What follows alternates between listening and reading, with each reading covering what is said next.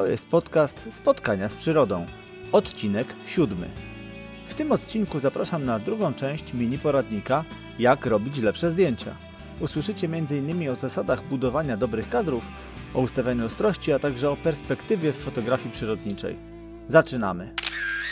Ja nazywam się Michał Stanecki, a Spotkania z Przyrodą to pierwszy w Polsce podcast poświęcony fotografii przyrodniczej. W audycji poruszam tematy ważne dla fotografów, obserwatorów i miłośników przyrody. Zapraszam gości, czasem zawodowców, czasem amatorów, ale zawsze pasjonatów przyrody, specjalistów z różnych dziedzin. Jeśli jesteś miłośnikiem natury i chcesz robić coraz lepsze zdjęcia, to ten podcast jest właśnie dla Ciebie. Zapraszam!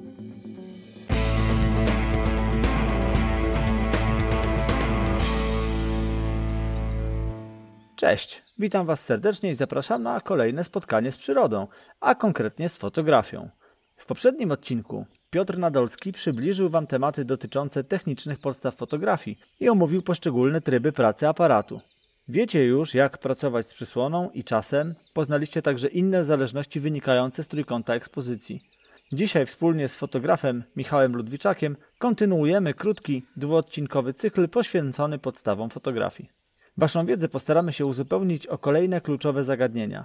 Omówimy zasady budowania kadrów, skupiając się na poszczególnych składowych wpływających na późniejszy odbiór zdjęcia. Porozmawiamy o ostrości, o perspektywie, a także o świadomym i kompleksowym podejściu do tworzenia każdej fotografii. Mój gość, Michał Ludwiczak, jest członkiem Związku Polskich Fotografów Przyrody od dwa tysiące piątego roku. Autorem wielu wystaw indywidualnych i zbiorowych, laureatem licznych konkursów fotograficznych. W jego pracach widać kreatywność i stałe poszukiwanie nowych dróg wyrazu. Pasjonują go rośliny, owady, ptaki, które pokazuje w wyszukany, artystyczny sposób. Jest miłośnikiem starych obiektywów i człowiekiem uzależnionym od pory wschodu słońca. Zapraszam do wysłuchania rozmowy z Michałem. Cześć Michale, witam Cię po raz kolejny na falach mojego podcastu. Cześć, bardzo mi miło. Dziękuję, że kolejny raz znalazłeś chwilę, żeby porozmawiać o fotografii przyrodniczej. Powiem tak, z poprzednich odcinków nasi słuchacze wiedzą już, jak się przygotować do wyjścia w teren, jak się przygotować do pleneru, co spakować, co zabrać, jaki sprzęt jest kluczowy. Znają już też podstawy robienia zdjęć. Myślę o tej teorii wynikającej z konieczności obsługi aparatu, czyli poznali takie pojęcia jak czas otwarcia migawki, przysłona, głębia ostrości. Zakładam, że przez te tematy przebrnęli, z, mają już taką, taką w głowie bazę, taki elementarz bym nazwał każdego fotografa. Co z czego wynika, jakie są powiązania w tym tak zwanym trójkącie ekspozycji. No a dzisiaj chciałbym pójść krok dalej, czyli musimy powiedzieć, na czym polega budowanie kadrów. Budowanie kadrów z zasadami uwzględnienia odpowiedniej perspektywy. No tutaj też tych tematów jest wiele, ale spróbujemy jakoś przejść przez to w miarę taką krótką, mam nadzieję, zrozumiałą ścieżką. Nie będzie lekko, ale spróbujemy.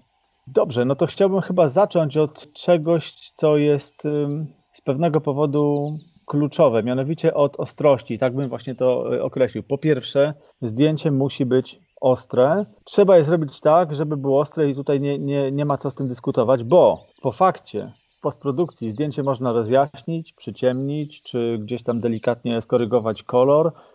Można zrobić z nim jeszcze wiele innych rzeczy. Natomiast jeżeli zdjęcie jest nieostre, a z założenia miało być ostre, bo to też trzeba powiedzieć i to jest ważne, jeśli zdjęcie jest nieostre, a z założenia miało być ostre, to nic nas tutaj nie uratuje.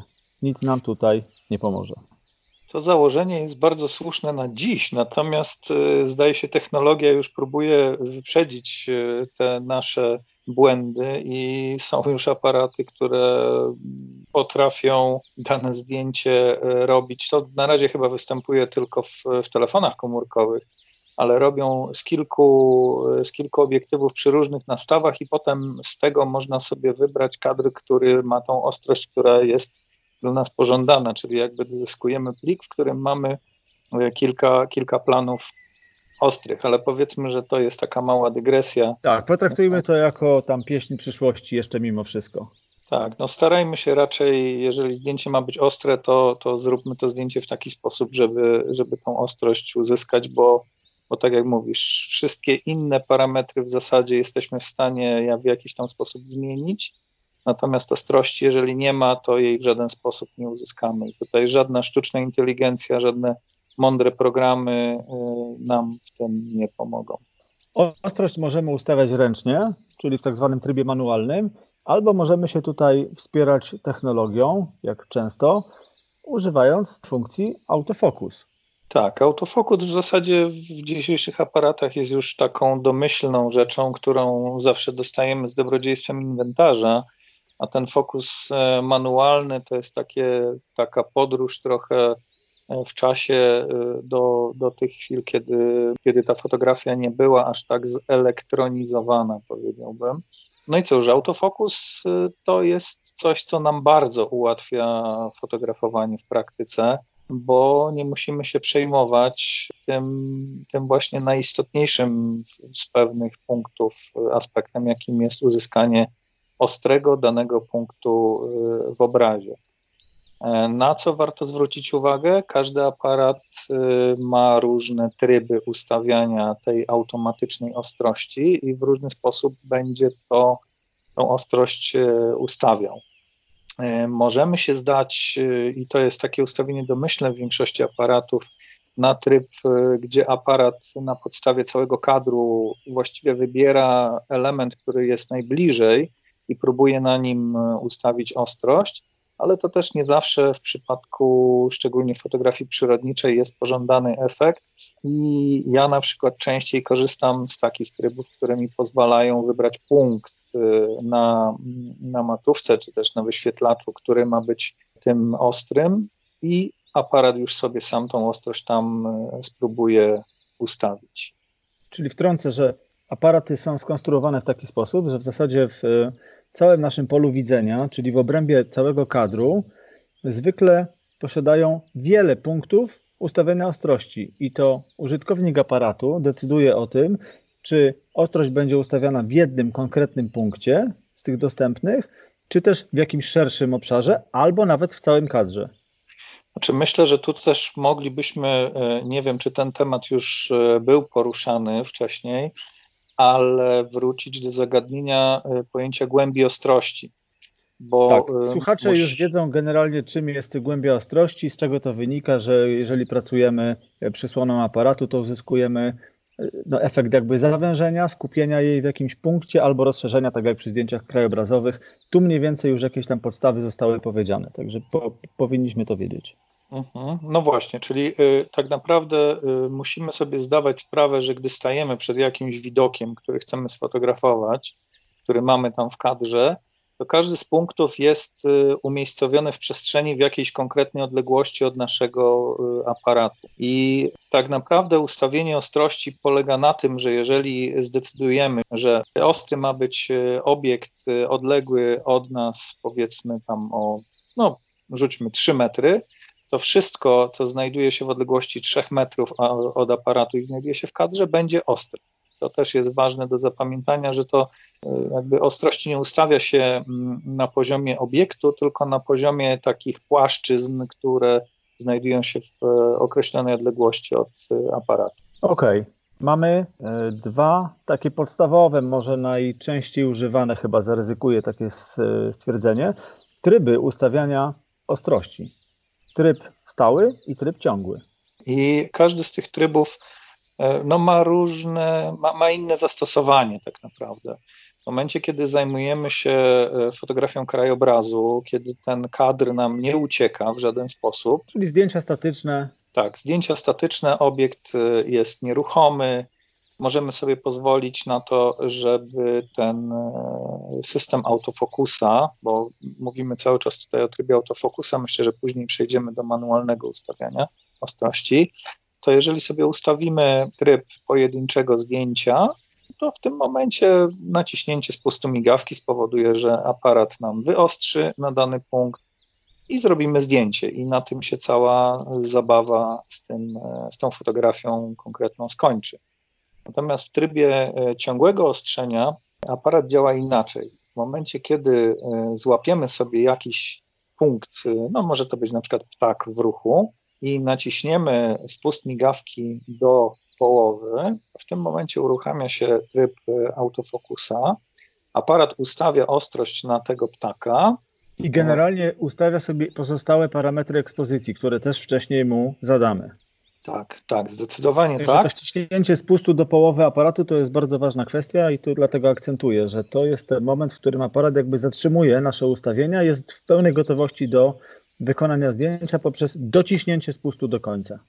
Tak, a jednocześnie aparat wie w tym momencie, że musi po naciśnięciu spustu do połowy prowadzić ostrość na tym obiekcie, który się porusza. On będzie się poruszał czy to w stronę aparatu, czy to w przeciwnym kierunku, czy w bok. Aparat przez cały czas trzymania naszego spustu migawki do połowy wciśniętego będzie śledził ten obiekt. Tak jest.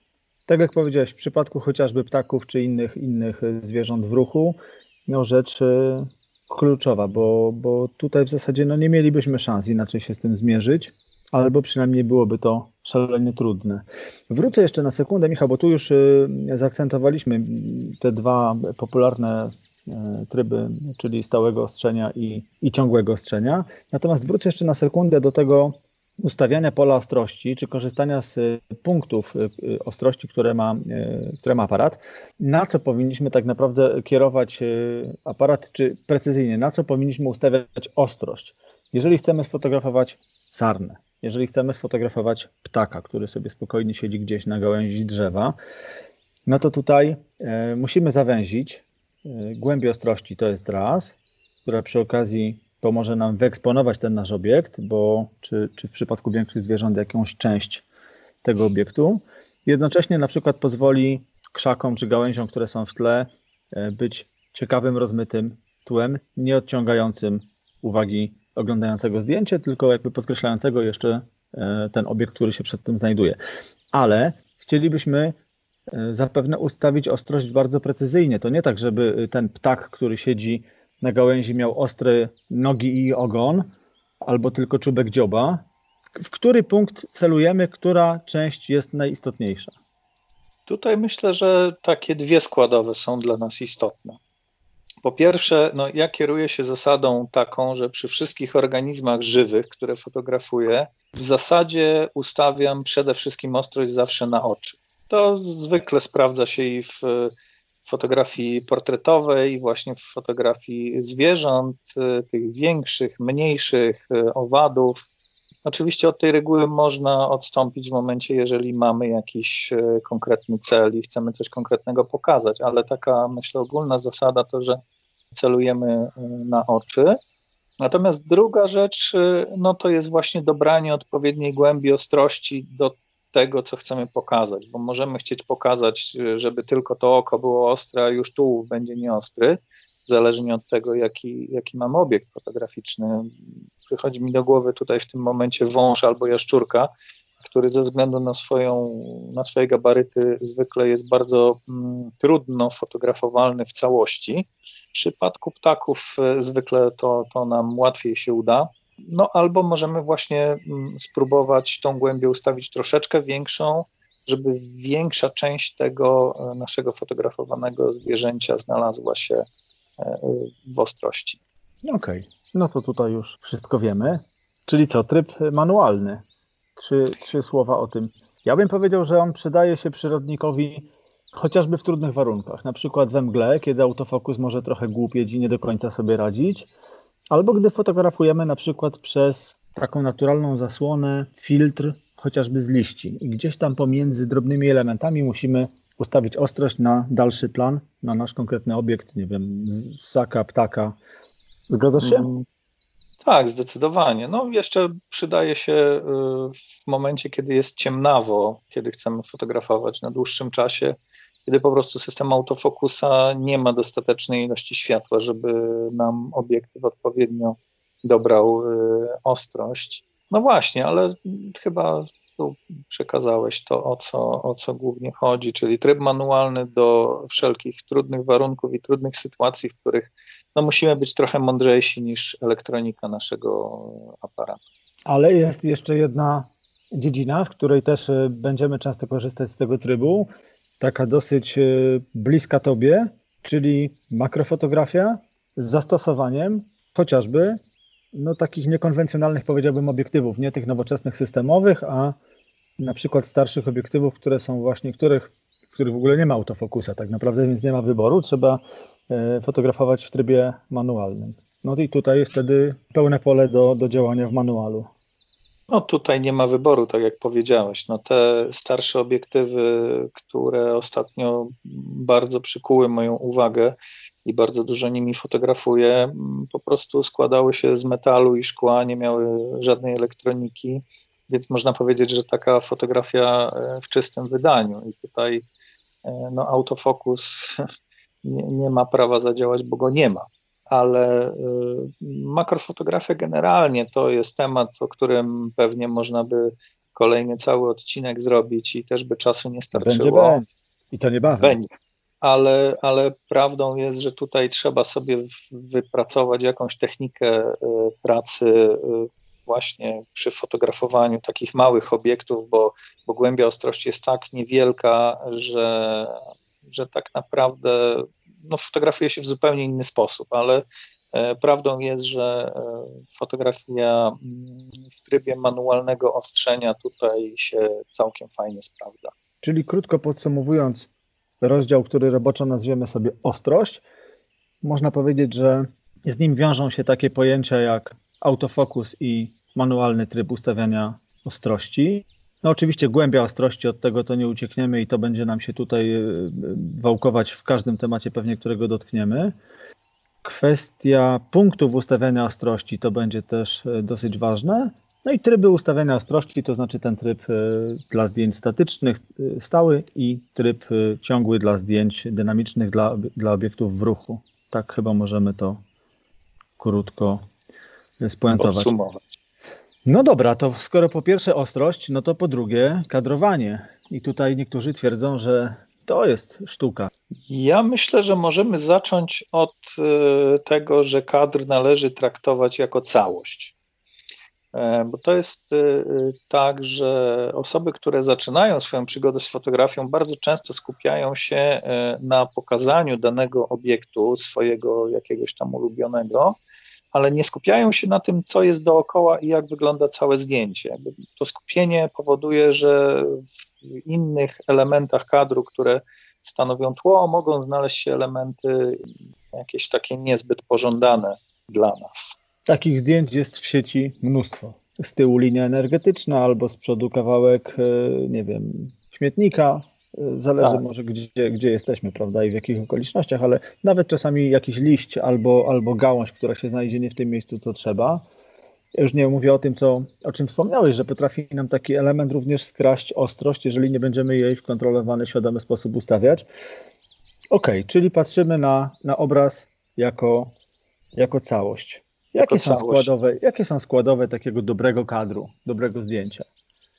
Znaczy, tu bym jeszcze o jednej rzeczy wspomniał, bo tu pewnie będziemy rozmawiać o rozmieszczeniu elementów w kadrze, mhm. ale zanim do tego przejdziemy, to myślę, że warto wspomnieć też, że zdjęcia, fotografie mogą mieć różne proporcje, czyli to, do czego przywykliśmy zwykle, to będzie zdjęcie w, w proporcjach dwóch do trzech albo trzech do czterech, czyli jakiś tam prostokąt mniej lub bardziej wydłużony czy też spłaszczony, ale również należy brać tutaj pod uwagę zdjęcia w formacie kwadratowym czy też mm-hmm. zdjęcia w panoramie. Mm-hmm. I dopasowanie tego formatu do no, obiektu, który chcemy pokazać. Kiedy, tak. kiedy kadr pionowy, kiedy poziomy, prawda? Kiedy możemy sobie pozwolić na, na kwadrat na przykład. Tak, zdecydowanie tutaj no, musimy ten...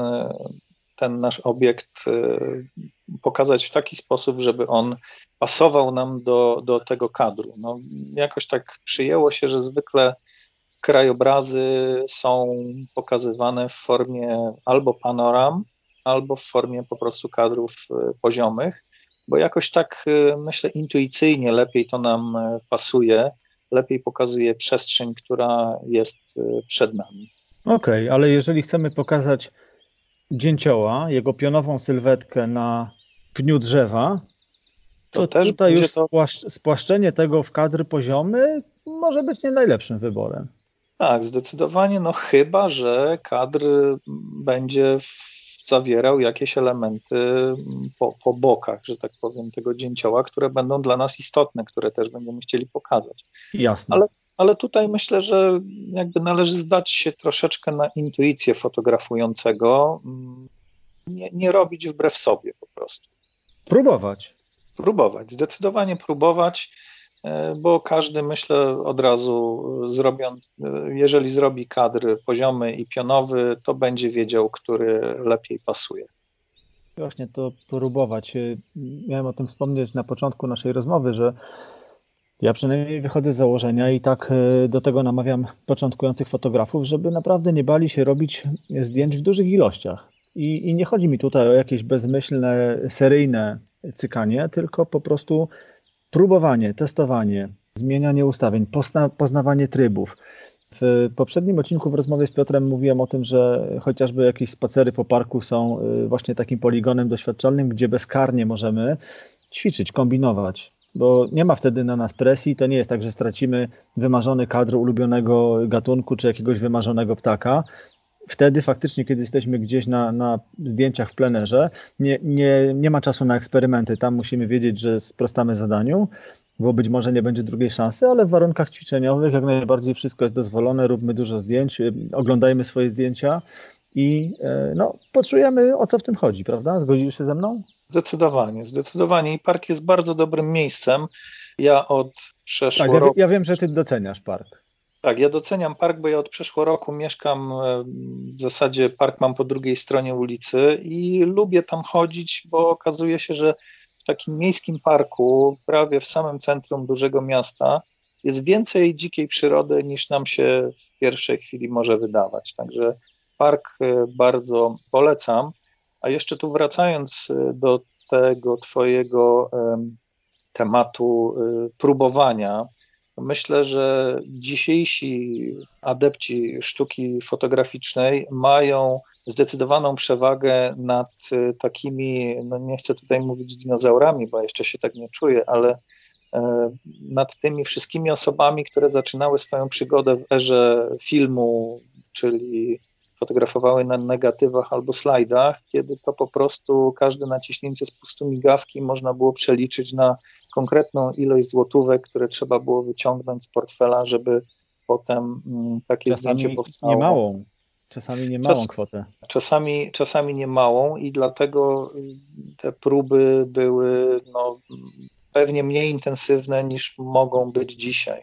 Dlatego faktycznie warto próbować, bo tylko w ten sposób jesteśmy w stanie się nauczyć sztuki fotografii. Nie wyczytamy o tym w żadnych przewodnikach, w książkach, a nawet jeśli, to na pewno z własnego doświadczenia będzie nam dużo łatwiej zapamiętać tą wiedzę niż właśnie z jakichś źródeł zewnętrznych. Okej, okay. Mamy tu pełną zgodę. W takim razie wracamy do kadrowania. Wiemy już, że patrzymy na kadr jako całość. Budujemy go poprzez kolejne plany, które muszą być no, odpowiednio dopasowane do naszego zamierzenia, czyli w niektórych przypadkach czyste, bez jakichś rozpraszaczy, bez przeszkód. W innym razie, jeżeli będzie nasz zamiar zupełnie inny, no to oczywiście skonstruujemy je inaczej. Ale teraz właśnie pytanie, już wcześniej zadałem, jakie są składowe takiego budowania kadru? Na co musimy zwrócić uwagę, jakie tutaj są ważne elementy? No wiesz, ja mamy bym... tutaj wiele tematów, nie? Mocne punkty, linie przekątne, tylko tak, chciałbym to tak. jakoś tak u, wiesz, uporządkować, żeby nie, nie, nie wszystko od razu, pomalutku, żebyśmy sobie przez to przebrnęli. Dlatego tak cię enigmatycznie podpytuję, żebyś, no właśnie, wyszedł z tematem. Dla mnie zawsze punktem wyjścia w kadrowaniu jest trójpodział, czyli dzielimy sobie jakby kadr na, na dziewięć pól. Tak, robimy sobie dwie pionowe kreski, takie wirtualne gdzieś tam w głowie i dwie poziome i miejsca przecięć tych kresek oznaczają tak zwane mocne punkty w trójpodziale. Ja się zwykle staram trzymać tego konkretnego wariantu, bo jakoś tak mi pasuje i wydaje się dość naturalny. Zatrzymajmy się na chwilę przy zasadzie trójpodziału. Inaczej mówiąc, chodzi o to, żeby obiekt, który chcemy sfotografować, umieścić w naszym kadrze w miejscu nieprzypadkowym. Są takie punkty, no, do których jakby naturalnie zmierza oko oglądającego zdjęcie. No mogę tak powiedzieć? Tak, tak.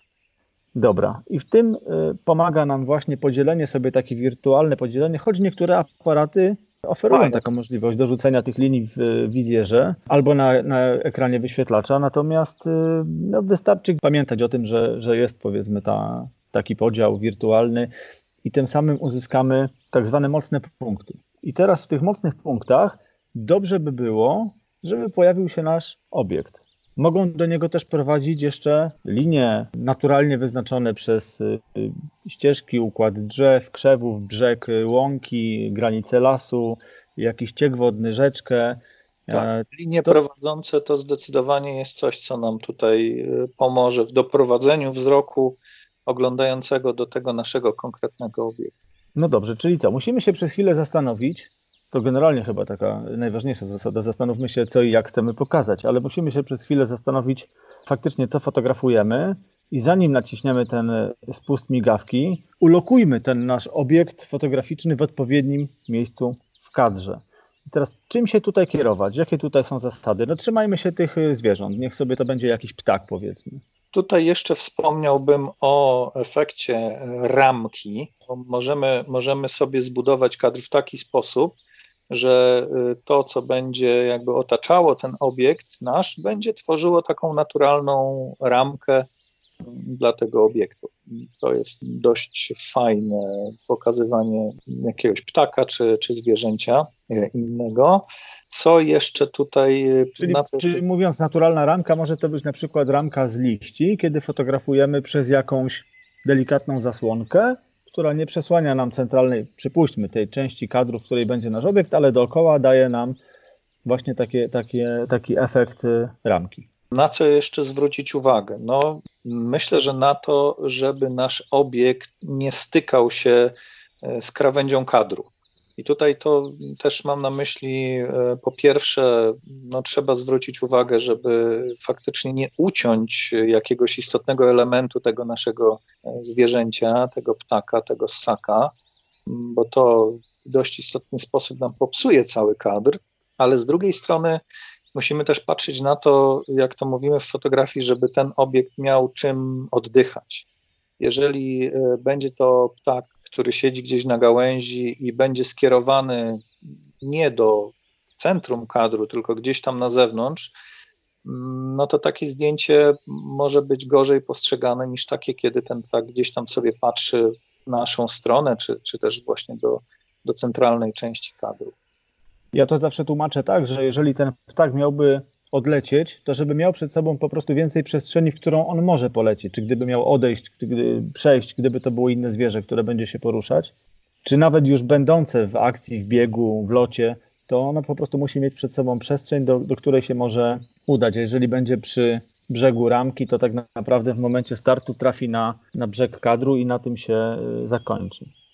Tak, no to jest takie trochę dopowiadanie może tej całej historii fotograficznej, ale tak ludzki umysł to wszystko odbiera. Ja dodam jeszcze tutaj, kierując to do słuchaczy, że na stronie pod tym odcinkiem zamieszczę przykładowe zdjęcia, które pokazują czy ilustrują w jakiś sposób to, o czym mówimy, zarówno przykłady takiego, nazwijmy to, poprawnego kadrowania, jak i te inne. Choć tutaj zawsze bierzemy na to poprawkę, że w fotografii jest naprawdę dozwolone wszystko i to nie jest tak, że że to są tylko i wyłącznie żelazne zasady, których trzeba się trzymać. Natomiast no, startujemy z takiego poziomu, na który musimy ustalić sobie, że jest no, pewien, pewien standard, nazwijmy to, działania, chociażby budowania kadru, tak jak w dzisiejszym odcinku o tym mówimy, a, a potem już możemy dojść do etapu wraz z doświadczeniem i umiejętnościami do pewnych wariacji. Ale to na to przyjdzie czas. Na razie, na razie zaczynamy. No dobrze, czyli wiemy już, że ten obiekt nie w miejscu przypadkowym, ale też możemy sobie pozwolić, jak powiedziałeś, na to, że dość popularne u początkujących jest pokazanie czegoś centralnie, czyli w środku kadru. No są zapewne takie sytuacje, gdzie ten nasz obiekt w środku jak najbardziej będzie się bronił, będzie się fajnie prezentował. No to szczególnie się sprawdzi w takich kadrach, które są dość symetryczne. To będzie dobrze wyglądało, ale na przykład mnie się równie często zdarza, szczególnie przy korzystaniu z takich różnych obiektywów starszych, umieszczać obiekt w środku kadru, ale tutaj powód może jest troszeczkę inny, Chodzi o to, że większość obiektywów jednak najostrzejsza jest właśnie w centrum kadru i chcąc coś oddać możliwie jak najostrzej, zakładam, że pewne fragmenty zdjęcia będą przykadrowane później w tak zwanym postprocesie. Jest jeszcze takie pojęcie jak wieloplanowość. No tutaj już trochę dotykaliśmy tego, mówiąc, że coś będzie gdzieś w pierwszym planie, czy to będzie działanie zamierzone, czy gorzej, jeśli niezamierzone, że nam gdzieś tam wejdzie jakaś gałąź, która nam zburzy porządek tego zdjęcia. Natomiast no, tą wieloplanowość musimy brać pod uwagę i często, jeżeli, jeżeli jest akurat odpowiednia sytuacja, warto tak zaplanować swój kadr, żeby faktycznie tych planów w miarę możliwości było nawet kilka. To szczególnie dobrze pracuje w przypadku fotografii krajobrazowej, kiedy prowadzimy oko oglądającego właśnie po tych różnych planach, po planie pierwszym, drugim, gdzieś tam pokazujemy tło, gdzieś między tym wszystkim jest nasz, nasz główny obiekt, więc, więc to jest fajne i potrzebne. I to samo możemy robić w przypadku fotografii, w zasadzie każdej innej fotografii przyrodniczej, bo, bo wszędzie mamy nasz obiekt, mamy coś, co mamy przed tym obiektem i mamy jakieś tło, które się za nim znajduje. I to wszystko musimy brać pod uwagę, komponując nasze zdjęcie. Musimy zwrócić uwagę właśnie na to, jak będą wyglądały nieostrości tych elementów, które są przed obiektem i to tło, które też jest szalenie istotne. Przy kadrowaniu zwierząt yy, chcę jeszcze mocno zaakcentować, bo wspomniałeś o tym, żeby nie przycinać, czyli nie, nie ucinać w kawałka skrzydła, nogi, ogona. No, pomijam oczywiście fotografię typowo portretową, gdzie możemy faktycznie przy jakimś tam dużym zoomie fotografować wręcz, nie wiem, głowę samą, albo i oko nawet, nie wiem, ropuchy, bo takie też zdjęcia my robimy. Natomiast yy, zwracam uwagę jeszcze na jedną rzecz, że obiekt jest... Yy, przycięty, powiedzmy, nie wiem, jest to jakiś ptak, u którego nie widzimy nóg na zdjęciu, ale za to pięćdziesiąt procent kadru nad nim to puste niebo na przykład, w którym nic nie ma. Więc to są takie dosyć często widywane, no odważę się powiedzieć jednak błędy, no, które, które bardzo często potencjalnie fajne fotografie, fotografie dyskwalifikują. Ja bym tutaj właśnie zwrócił uwagę jeszcze na ten aspekt, który wspomniałem na początku, żeby traktować obraz, nasz kadr jako całość, bo po pierwsze jest nasz obiekt i to jest najważniejszy element, natomiast wszystko, co go otacza, jakoś tam mniej lub bardziej jest rozmyte i teraz też kwestia tego, jak to rozmycie wygląda, bo my oglądając zdjęcie widzimy pewne plamy kolorystyczne, teraz kolory ciemne odbieramy inaczej, kolory jasne będziemy odbierać inaczej. Dlatego też może nam się wydawać, że zdjęcie, na którym połowa kadru to będzie jasne niebo, a druga połowa to coś innego, jakieś tam nasze obiekty, będzie po prostu ciążył ku dołowi. Natomiast powinniśmy starać się budować te kadry w taki sposób, żeby nie sprawiać takiego wrażenia, że jakikolwiek element jest tutaj cięższy, tak w cudzysłowie, niż pozostały. Może nawet przytłaczający. Przytłaczający, tak. Kolejnym istotnym punktem jest linia horyzontu i generalnie to, że zdjęcie powinno być proste. I znowu pomijam sytuacje, w których celowo ten kadr pochylimy, bo na przykład chcemy dodać dynamiki, no są takie zabiegi, ale skupmy się na tym, że jeżeli mamy gdzieś na przykład taflę wody, no to byłoby dobrze, bo zdecydowanie lepiej będziemy takie zdjęcie odbierać, jeżeli horyzont tam w głębi tego zdjęcia będzie po prostu poziomy. Zdecydowanie tak i tutaj myślę, że warto powiedzieć, że w fotografii fotograf powinien wykazywać się właśnie zdecydowaniem i pewnością tego, co chce uzyskać. Właśnie w momencie, kiedy będziemy mieli ten horyzont jakoś tam leciutko tylko pochylony, to będziemy to odbierać jako błąd. A jeżeli ten horyzont będzie w zdecydowany sposób pochylony, to będzie to oznaczało zdecydowanie autora o takim kadrze, a nie innym. I to samo dotyczy wszystkich innych aspektów fotografii, gdzie po prostu każdy fotografujący musi robić rzeczy w sposób zdecydowany. Albo nie robimy, albo robimy w sposób zdecydowany, bo jeżeli tak zrobimy trochę, to najczęściej wychodzi, że wygląda to jak jakieś nasze niedociągnięcie albo wręcz błąd. Czyli takie świadome zastosowanie pewnej techniki to inna sprawa, natomiast nieświadome, niezamierzone przechylenie. No ja czasami z uśmiechem mówię fotografom, że czy się nie bali, że ta woda im się wyleje, prawda? Kiedy tam powiedzmy stoją sobie ptaki gdzieś na jakimś zbiorniku i ewidentnie widać, że leci wszystko w jedną czy drugą stronę po jakiejś pochyłości. Jest to po prostu kolejna rzecz, która też przeszkodzi nam w odbiorze tego zdjęcia. To jest jeden z takich bardziej, powiedziałbym, kardynalnych i rzucających się w oczy błędów. Dobrze, Michale. Kolejną bardzo istotną kwestią jest perspektywa. Chodzi po prostu o dobry punkt widzenia. O, może tak. No, dobry punkt widzenia to jest klucz do sukcesu dobrego zdjęcia, więc no, musimy tutaj się przyłożyć do tego, żeby ten punkt widzenia był właśnie odpowiedni do tego, co chcemy pokazać. No, są takie sytuacje, kiedy nie mamy wyboru i fotografujemy z takiego punktu, z jakiego fotografujemy, bo po prostu inaczej się nie dało, ale często jest tak, że możemy czy to przykucnąć, czy zrobić krok w prawo, krok w lewo, podejść do obiektu, odsunąć się od obiektu i w ten sposób uzyskać zupełnie inny kadr, inny punkt widzenia i w ten sposób mieć dużo lepsze zdjęcie. Jakimi zasadami możemy się tutaj kierować przy szukaniu tej optymalnej perspektywy? Myślę, że taką najbardziej kluczową zasadą jest zasada fotografowania z poziomu danego obiektu, czyli jeżeli fotografowalibyśmy człowieka, to fotografujemy go z poziomu naszych oczu. Jeżeli będziemy fotografować jakiegoś ptaka, siewkowca na błocie, to niestety, żeby to zdjęcie dobrze wyglądało, będziemy musieli się na tym błocie położyć. Możemy też do tego oczywiście dojść metodą prób i błędów i ćwiczeń.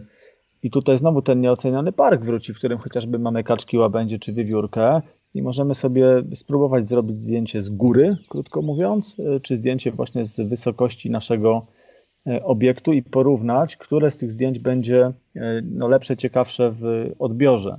No a co, co w przypadku tych najmniejszych, prawda? Biedronkę chcemy sfotografować i ona akurat nie jest na, na liściu, na krzaku, gdzieś na wysokości powiedzmy przykusnięcia, tylko no, idzie sobie gdzieś tam wśród ściółki.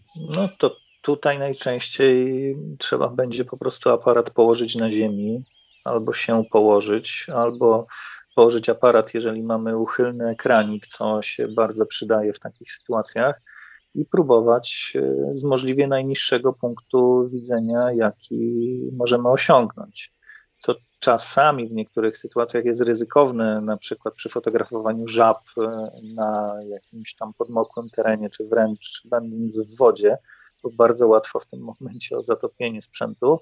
No ale niestety w fotografii tak jest, że nie zawsze jest bezpiecznie. Tutaj ta zasada fotografowania z poziomu naszego obiektu pchnęła fotografów, no tu trzeba od razu powiedzieć, że mówimy tutaj o wyższej szkole tak naprawdę fotografii przyrodniczej, ale pchnęła fotografów ptaków chociażby wodno-błotnych do tego, żeby używać pływających czatowni, a sam fotograf wchodzi po prostu do wody i wtedy jest dosłownie na powierzchni tafli wody, już, już niżej się nie da, co pozwala mu uzyskać no, bajeczną perspektywę.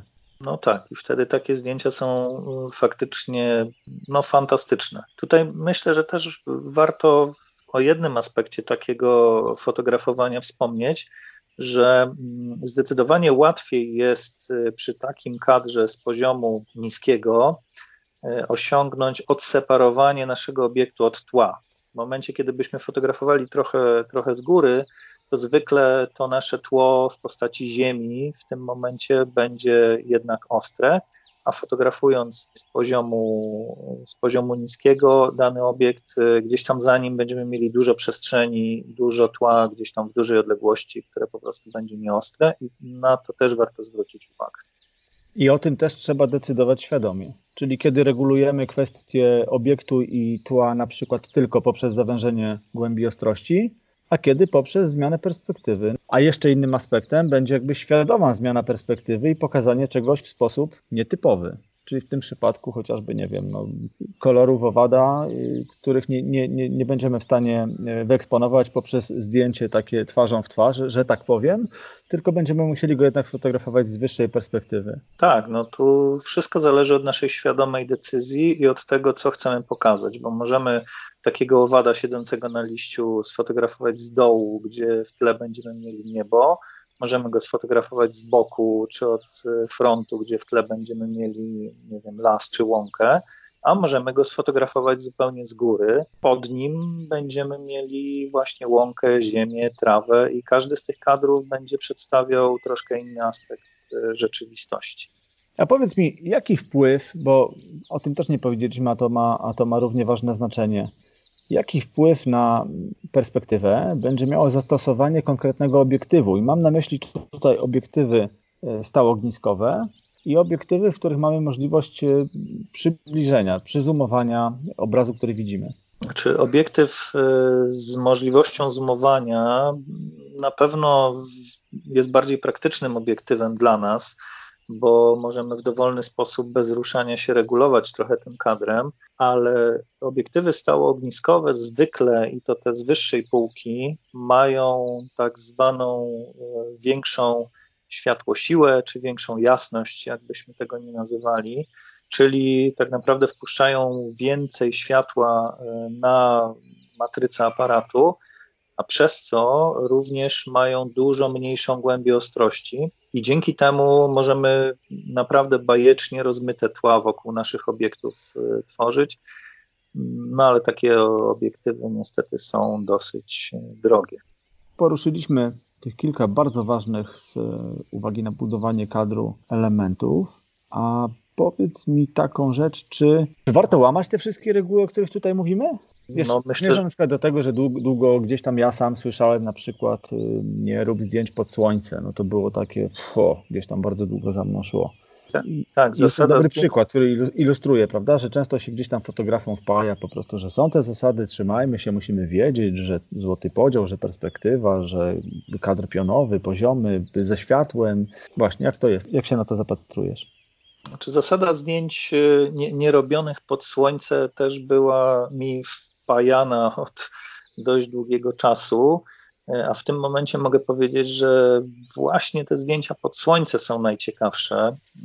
Nie chcę tutaj jakoś tak strasznie namawiać do tego, żeby łamać te wszystkie reguły, ale to zwykle jest tak, że póki tych reguł nie poznamy do końca, to łamać ich nie powinniśmy. Dopiero kiedy je poznamy, kiedy wiemy, dlaczego coś robimy w taki, a nie inny sposób, moglibyśmy się pokusić o to, żeby zrobić to inaczej.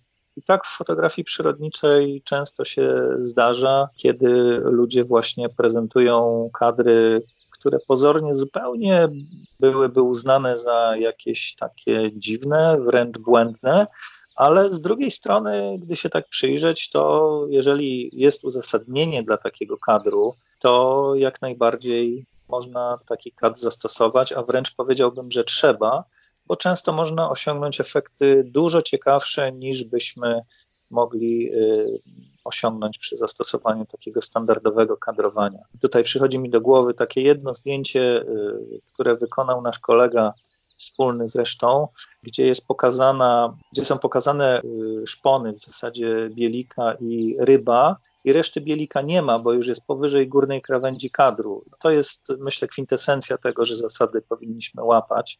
To zdjęcie pokazuje, że ten bielik właśnie z tego kadru nam gdzieś tam uciekł, a jednocześnie wiemy dokładnie, o co w tym wszystkim chodzi. Takie, takie rozwiązanie, takie podejście do tematu, myślę, jest tym, do czego powinniśmy dążyć. Jeśli dobrze pamiętam, to wspomniane zdjęcie wpadło też w oczy jurorom pewnego konkursu. Mogło tak, tak, tak chyba było, że tak, wisiało w galerii zdjęć nagrodzonych. Okej, pozwolę sobie o takie króciutkie podsumowanie dzisiejszego odcinka, czyli inaczej mówiąc, podsumowanie tych kilku kroków, które, które omówiliśmy. Zaczynając robić zdjęcia, musimy zdecydować, co chcemy sfotografować, zdecydować, w jaki sposób chcemy pokazać nasz fotografowany obiekt, znaleźć odpowiedni punkt widzenia, czyli tę perspektywę, o której mówiliśmy, spróbować zawęzić odpowiednio lub rozszerzyć kadr, usunąć z kadru te wszystkie niepotrzebne elementy, które by się tam mogły znaleźć, albo inaczej zawrzeć te, które byśmy chcieli wkomponować, ustawić ostrość na obiekt, wcisnąć spust migawki do połowy, no jeszcze powiedzmy skorygować kadrowanie, do, dopasować gdzieś tam w przestrzeni ten nasz obiekt w optymalne miejsce, wyprostować kadr, jeżeli takie jest założenie, no i cóż, nacisnąć spust do końca, zrobić zdjęcie. Coś pominąłem? Coś dorzucasz? Nie, myślę, że wszystko tutaj ująłeś kwintesencja fotografowania w terenie. I, i rozumiem, że też nie, nie jesteś zwolennikiem teorii jakby unikania pomagania się technologią. Wspomagajmy się autofokusem, używajmy, bo w fotografii przyrodniczej bez tego to w zasadzie bardzo ciężko. Korzystajmy z tych trybów definiowanych, czy to trybu preselekcji przysłony, chyba najczęściej używanego przez przyrodników, czy czasu. No po prostu używajmy tego mądrze, świadomie, z głową, kiedy trzeba, też odstępując od reguł, szukając cały czas. Myślę, że przede wszystkim szukajmy radości w fotografowaniu, w przebywaniu w terenie i niech ten sprzęt i ta technologia nam w tym jak najbardziej pomaga, a nie stanowi dla nas jakiejś tam bariery. Nie ma sensu, myślę, na siłę sobie kłaść kłody pod nogi tylko po to, żeby one tam gdzieś nam przeszkadzały, bo to może po prostu nam odebrać przyjemność fotografowania. No właśnie, tutaj też zwracasz uwagę na to, żeby nie, niepotrzebnie się nie rozpraszać, chociażby samym sprzętem, i o tym rozmawiałem też tydzień temu z Piotrkiem, że w zasadzie dopiero taka podstawowa umiejętność opanowania swojego aparatu, Piotrek chyba użył nawet sformułowania zaprzyjaźnienia się z nim, pozwoli nam przestać się tym rozpraszać, po prostu skupimy się na tym, co widzimy i nie będziemy tracić okazji na, na fajne zdjęcia. Z każdym aparatem, jak to Piotrek słusznie ujął, musimy się zaprzyjaźnić i to nie jest coś, co potrwa jeden dzień, dwa dni czy tydzień. To jest proces, który będzie trwał najprawdopodobniej kilka miesięcy, tak przynajmniej ja wiem ze swojego doświadczenia. I roz, rozwiązaniem problemu nie jest przeczytanie instrukcji, to jest po prostu zapoznanie się jakby z tym naszym sprzętem i wtedy dopiero możemy mówić o tym, że sprzęt nas nie blokuje. Świetnie.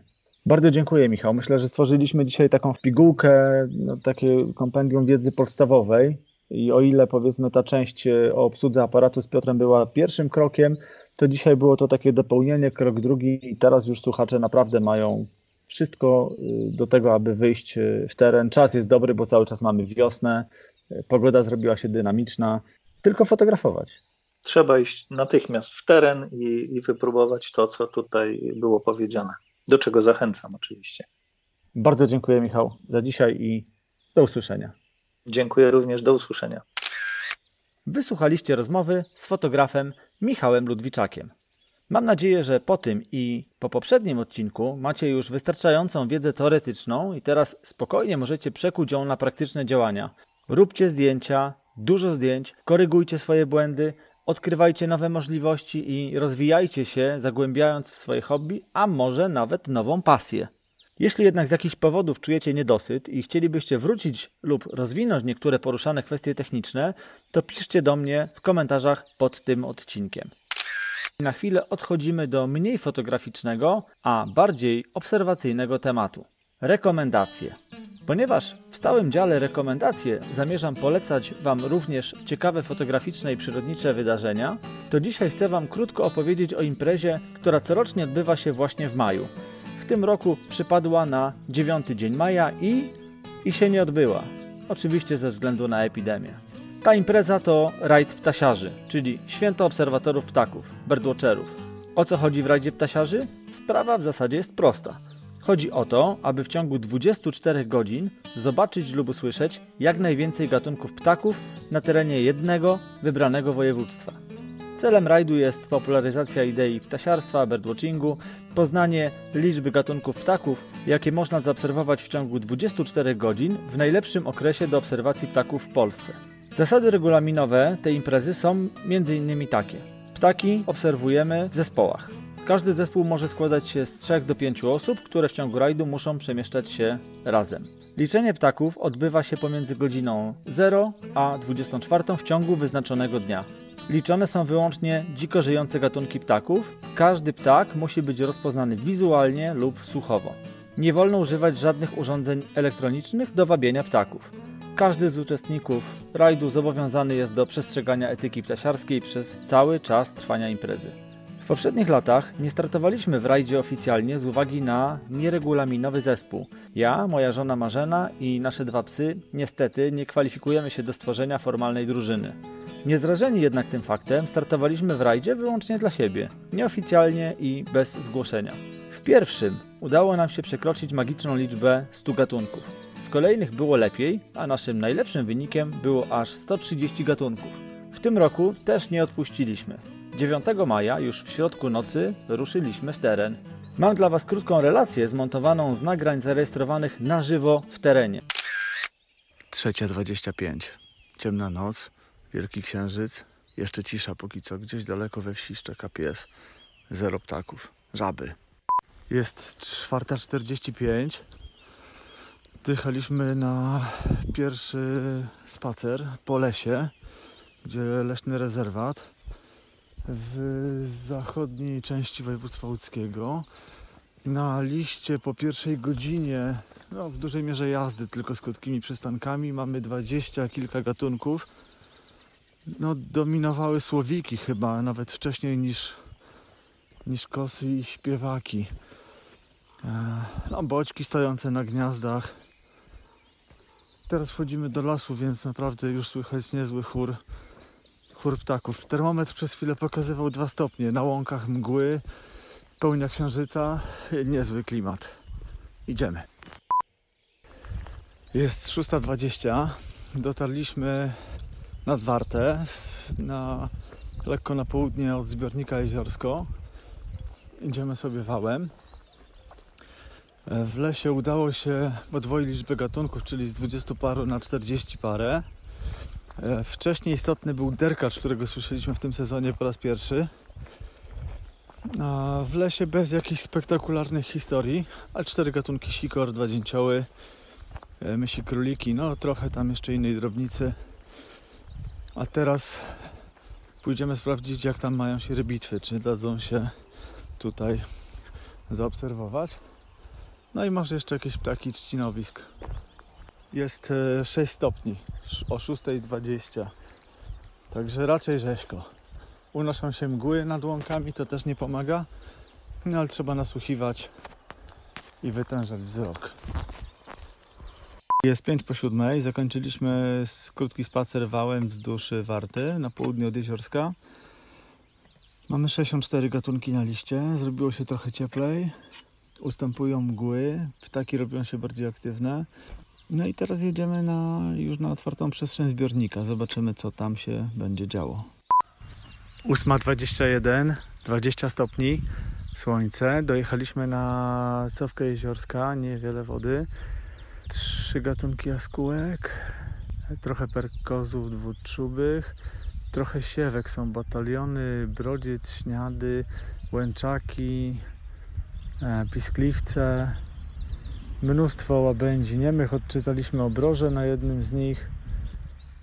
Dobijamy do dziewięćdziesięciu gatunków, także na razie jest całkiem przyzwoicie i, i jedziemy dalej. A, bielik siedzący też na, na jednym z odsłoniętych pieńków. No jest fajnie, jedziemy dalej. Dochodzi dziesiąta, kończymy obserwację na Jeziorsku, dotarliśmy do tamy, czyli na północny kres zbiornika. Jest dwadzieścia stopni, zdjęliśmy z siebie już dwie warstwy ciuchów. Słońce dosyć mocno grzeje. Na liście pękła setka. Numer sto, załóżnik. Mamy na razie trzy gatunki perkozów. Fajna obserwacja rybitw czarnych i białoskrzydłych. No, ortolan, który dopiero od paru dni się odzywa. No ale mamy też wielkie nieobecne, bo wśród tych stu gatunków i kilku godzin obserwacji ciągle nie mamy czapli białej chociażby. Także jeszcze, jeszcze sporo przed nami, a teraz o każdy jeden numerek jest trudniej. Jedziemy teraz jeszcze na dwa, na jeden sztuczny zbiornik nieduży i na stawy hodowlane zaprzyjaźnione. Zobaczymy, co tam jeszcze uda się wypatrzeć. Dochodzi siedemnasta. Jesteśmy na sesji popołudniowej. Wcześniej zrobiliśmy sobie przerwę taką uwzględniającą południe, lekki odpoczynek i mały obiad. E, wróciliśmy do gry, mamy sto dwadzieścia gatunków, to całkiem dobry wynik, nasz drugi w karierze. No i jeszcze kawałek dnia przed nami, także jeszcze jest szansa. Byliśmy na łąkach w Dolinie Bzury, gdzie e, dopisały błotniaki, stawowy, ale też łąkowy, pustółki. Widzieliśmy też rybitwę białoczelną, to fajna obserwacja na jednym ze stawów spuszczonych. Kulik wielki doszedł, kląskawka wreszcie, świstun już dzisiaj no, nie tak liczny. Na perkoska trzeba było długo czekać. A i długo też nie mieliśmy płaskonosa, których jeszcze dosłownie tydzień temu było pełno, a dzisiaj dopiero jeden.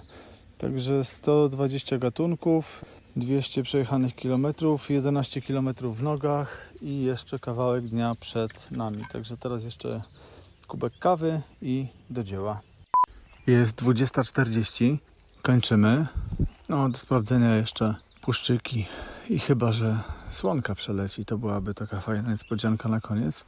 sto dwadzieścia trzy gatunki, nasz drugi wynik w historii. Kilka fajnych, w miarę rzadkich. Generalnie dzień pełen emocji, pełen wrażeń. Rano ruszyliśmy na dużym entuzjazmie, no teraz wiadomo, że już zmęczenie wzięło górę, bo jednak naprawdę kilkanaście godzin na nogach, ale pod koniec dnia jeszcze fajna historia z turkawką, przyjemny wieczór. Kilku wielkich nieobecnych. Dzięcioł zielony, który po prostu odzywa się codziennie w wielu miejscach. Dzisiaj nie dał się odkryć nigdzie. No i chyba tyle.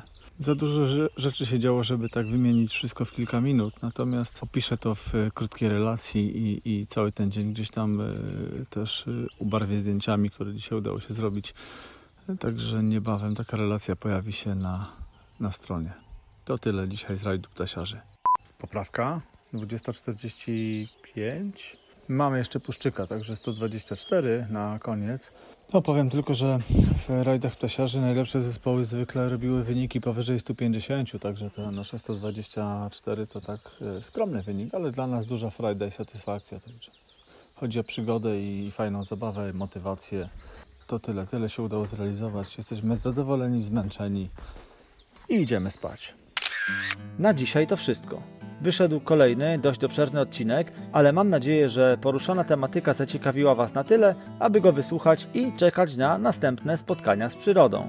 Z kolejnym odcinkiem wejdziemy w dłuższy cykl tematyczny, który nazwałem warsztatem fotografa. W kolejnych częściach fotografowie specjalizujący się w poszczególnych dziedzinach fotografii przyrodniczej opowiedzą Wam o swoich pasjach, a także podzielą się doświadczeniami, opowiadając o kulisach swojej terenowej pracy. Zapowiada się ciekawie.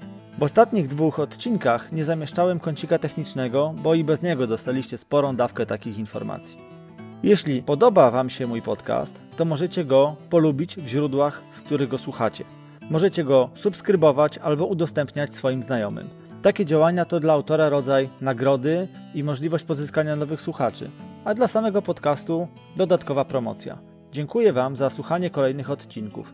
Pierwsze sześć części tego podcastu łącznie było już odsłuchane prawie sześćset razy. To dla mnie super motywujące. Tymczasem Wy cieszcie się majem, korzystajcie z długich dni, koniecznie ruszajcie w teren i róbcie świetne zdjęcia. Dziękuję za dziś, usłyszymy się już za tydzień. Cześć!